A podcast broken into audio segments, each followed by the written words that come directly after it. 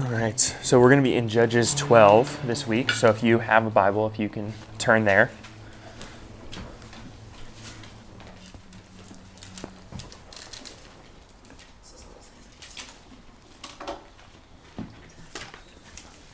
Judges chapter 12, and we'll be starting off in verse 1.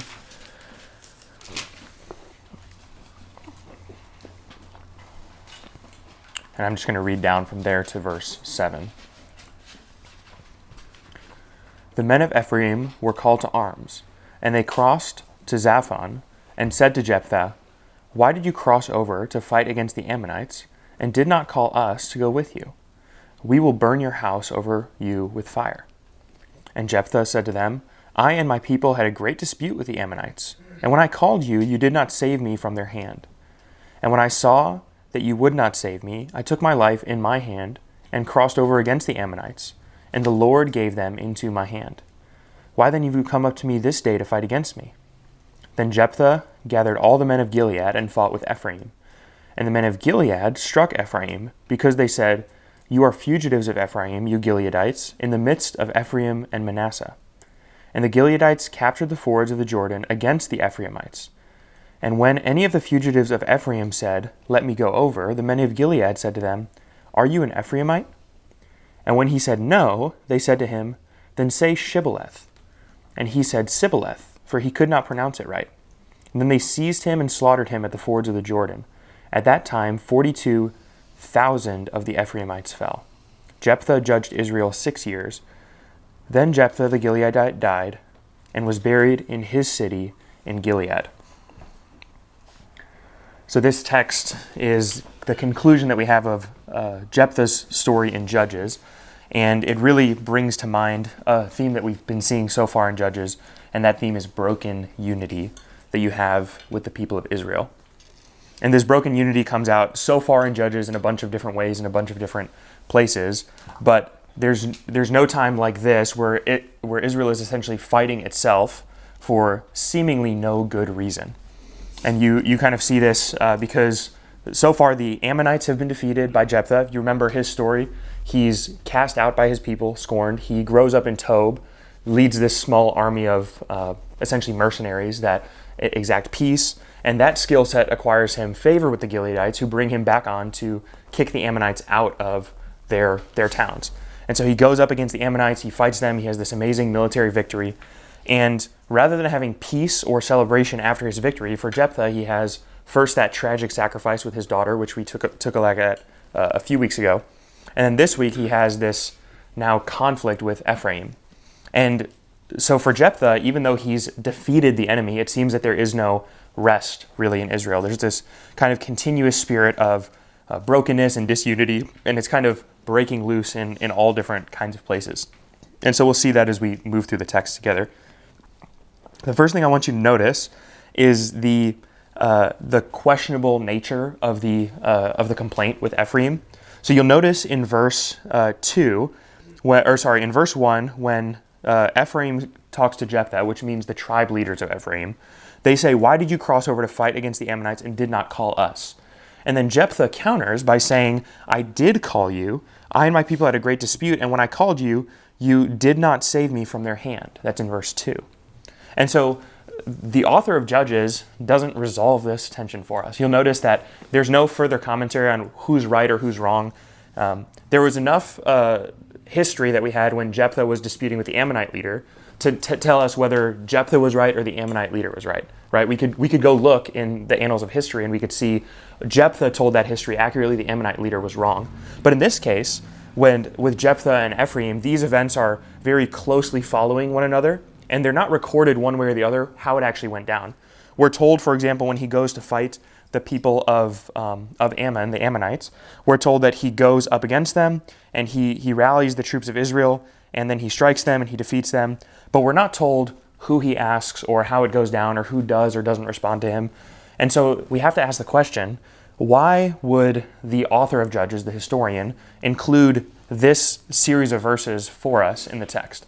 Why would they why would he bother giving us this problem, not telling us who's in the right or who's in the wrong, and then giving us this kind of tragic outplaying of events? Why does he bother recording it? And something you'll, to, to really make sense of that, you have to take a back step and look at the whole picture of Judges. Because if you look early on in Judges, you kind of have this, uh, these short stories of Judges like Othniel and Ehud and, uh, and Deborah and Barak. And they're kind of, they're kind of told in a favorable light. There's very little uh, negative picture uh, or negative portrayal of them. And then as you kind of move throughout the era of the judges, as the people are in the nation longer, as the people are among the foreign people longer, and as they're allowed to essentially uh, diversify in their interests, you notice they become more tribal, they become more petty, and they become more like the people around them. And that disintegration takes place in the in the time of Gideon, where uh, you can even tell uh, in, for example, Gideon cha- uh, when Gideon's judge in Judges chapter eight, in chapter eight verses one through three, Ephraim and Gideon have this same kind of squaring off, where Ephraim says, "Why did you not call us to arms?" or "Why did you not call us sooner?" You know, why did you not essentially honor us by sending us into battle ahead of time? And Gideon at that time resolves diplomatically by saying, you know, what do I have against you, or what, what honor do I have over you, and essentially dismisses them that way. Well, for Jephthah, you know, this is a judge who follows not Gideon, but Abimelech. And Abimelech's way to deal with problems is not peaceful delegation. His way to deal with problems is I'm stronger than you. I will destroy your towers. I will burn your cities. I will kill all your leaders. We see that that scar or that leadership is carried on in, in Jephthah, who really follows Abimelech's leadership. And so you kind of see this unraveling of the people of Israel. And so if you if you take that step back, you recognize that the author of Judges doesn't tell us who's in the right or who's in the wrong between Jephthah and Ephraim, because it, it's such a petty squabble that it doesn't actually matter who's in the right and who's in the wrong. It's not like idolatry is at stake here. It's not like there's wicked adultery in the nation. It's not that they had a problem with Jephthah sacrificing his daughter. You'll notice, remember, that series of events happens. No Israelites take issue with it. No one has a problem with that going down. No one even really raises a concern against it. It kind of just inevitably happens. And here, when it comes to essentially a pride dispute between Ephraim and Jephthah, you'll notice that they're going to go to arms over this thing. And so you recognize almost the pettiness, the, the fracturing of priority, and that causes great bloodshed. And you notice that it, there's no even hint of diplomacy here, right? Ephraim goes against him and says, essentially, they make the accusation and then before he even responds, they say at the end of verse 1, We will burn your house over you with fire. so they're not looking to settle this in any other way than bloodshed. And, they, and they've proven that because they have their army ready to go. And Jephthah doesn't even try to resolve this peacefully as he did with the Ammonite king, right? He doesn't try to resolve, he doesn't make a defense for it. He just says, You're wrong, and then they fight. And that's how these events unfold. And so the author of Judges is telling us something about what's happened to the people of Israel, how broken they've become, how essentially disintegrated they are from their previous uh, glory. And this can be seen as early as, you know, Joshua 22, where the people have finished their campaign into the land and the eastern tribes are going back over the, the fords of the Jordan. And there's a few tribes that go and they build that uh, little tower. And then the other 10 tribes go up against them and they say, You've committed gross idolatry in, in this, uh, at this point. We're going to go to war against you. And the, they settle it diplomatically and they realize that what was at stake was idolatry, so the battle, if it was to ensue, would have been a good battle. And they resolve it by saying, oh, no idolatry has been committed, we have peace, and they kind of go their separate ways. And at this point, kind of the same conflict, the Gileadites, which is one of those eastern tribes, is now up against the people of Ephraim, which is one of the tribes that lives in the promised land.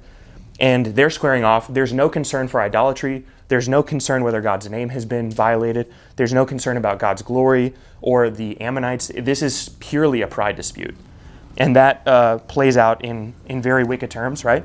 Jephthah is, is no stranger to military conflict. He's not a diplomat, he is a warrior, and he's going to play to his strengths. And so when he does that, you'll notice he, in, in swift order, defeats the Ephraimite uh, tribe. This is the same way that he tells us they defeat the Ammonites, right? It's like one sentence, and the Ammonites were defeated that day. And the same thing here in verse 4. It says that then Jephthah gathers all the men of Gilead.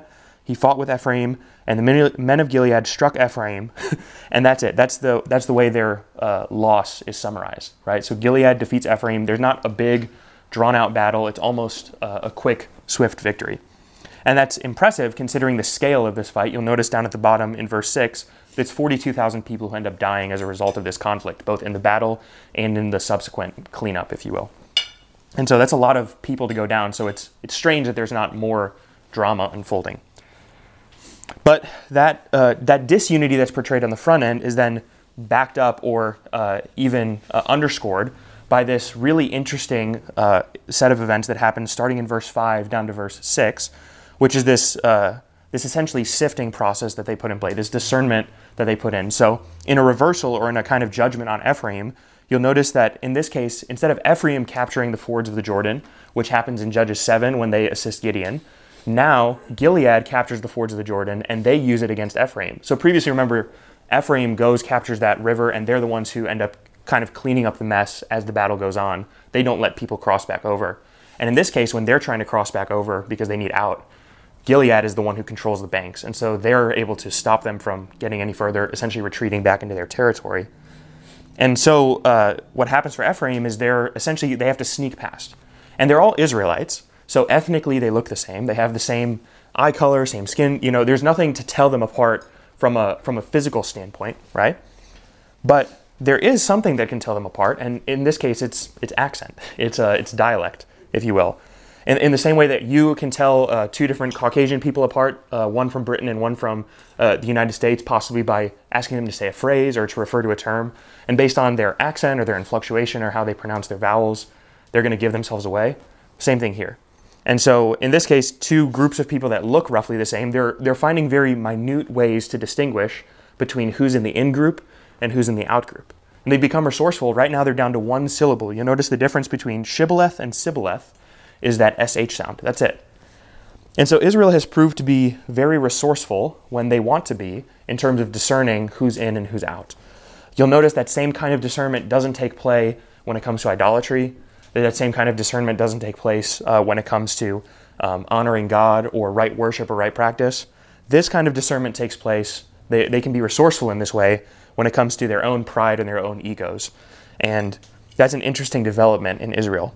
Because previously, they're supposed to have been this discerning for the right things, and they're misprioritizing what is and what isn't right. And so, as this unfolds, uh, inevitably, what happens as the Ephraimites try to cross over, they make it into uh, essentially this checkpoint. They try to cross that checkpoint, they fail the test, they can't say it, and then they're slaughtered. And this happens for all the Ephraimites, they fall, or, or they're stranded on the other side and they never make it back across.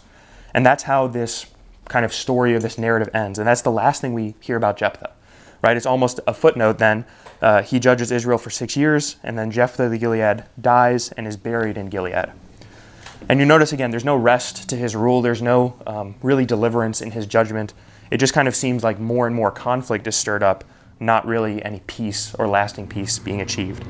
And that's uh, a strange development because earlier in Judges, when the judges are anointed and when they deliver the people, they actually rescue them and deliver them to peace. They rescue them from an enemy and they, and they rescue them to an established peace and abiding rule. Um, and in this case, Jephthah rescues them, but really to no kind of peace. In the same way that Abimelech, when he's judged, there's not really any peace. It's kind of more and more internal conflict. And so it's this kind of disintegration that happens in the people of Israel. And, we, and there's uh, a bunch of ways we can, we can think about this story, right? The question I said earlier is um, why is this included?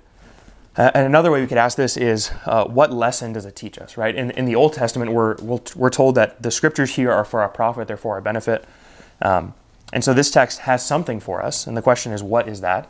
And there's a bunch of different angles we can, we can look at. Uh, the, one of them is just to reflect on what happens in Israel and how does that inform us about our practice and our, um, our faithfulness towards God.